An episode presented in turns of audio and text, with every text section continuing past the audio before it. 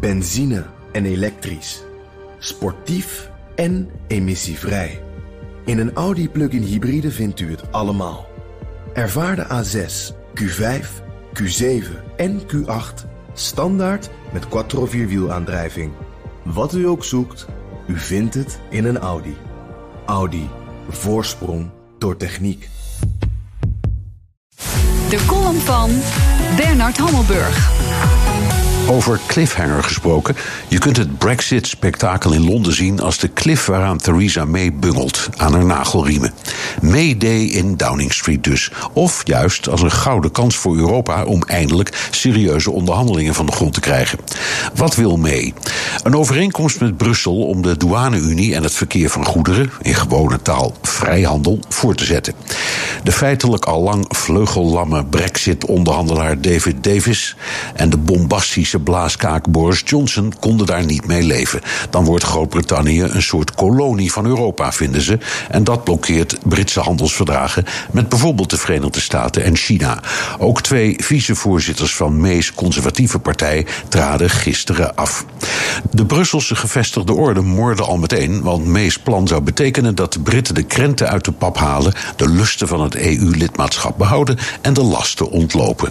Het zou een zachte brexit worden en niet een harde brexit. Dus de opgestoken middelvinger naar Brussel van Boris Johnson en consorten. De EU zou kolossale concessies moeten doen, want als de Britten mee blijven doen zonder mee te doen, is dat voor Brussel heel moeilijk verteerbaar. Maar nu even praktisch. Voor de Europese landen en in elk geval voor het bedrijfsleven is een voortgezette douane-unie zeer wenselijk. Voor land als Nederland, dat zich enorme zorgen maakt over de dreiging van verstoorde handel met het Verenigd Koninkrijk, is het even slikken, maar uiteindelijk gunstig. Eurosceptici, die de EU hooguit willen zien als een groep landen met goede economische banden, krijgen in feite hun zin. En kunnen zo'n Brexit-model kopiëren voor hun populistische campagnes in eigen land. Al spreekt Thierry Baudet, die ik erover belde, mij tegen. Hij blijft een Johnson-fan en ziet Theresa May in het ravijn tuimelen. Een harde brexit dus.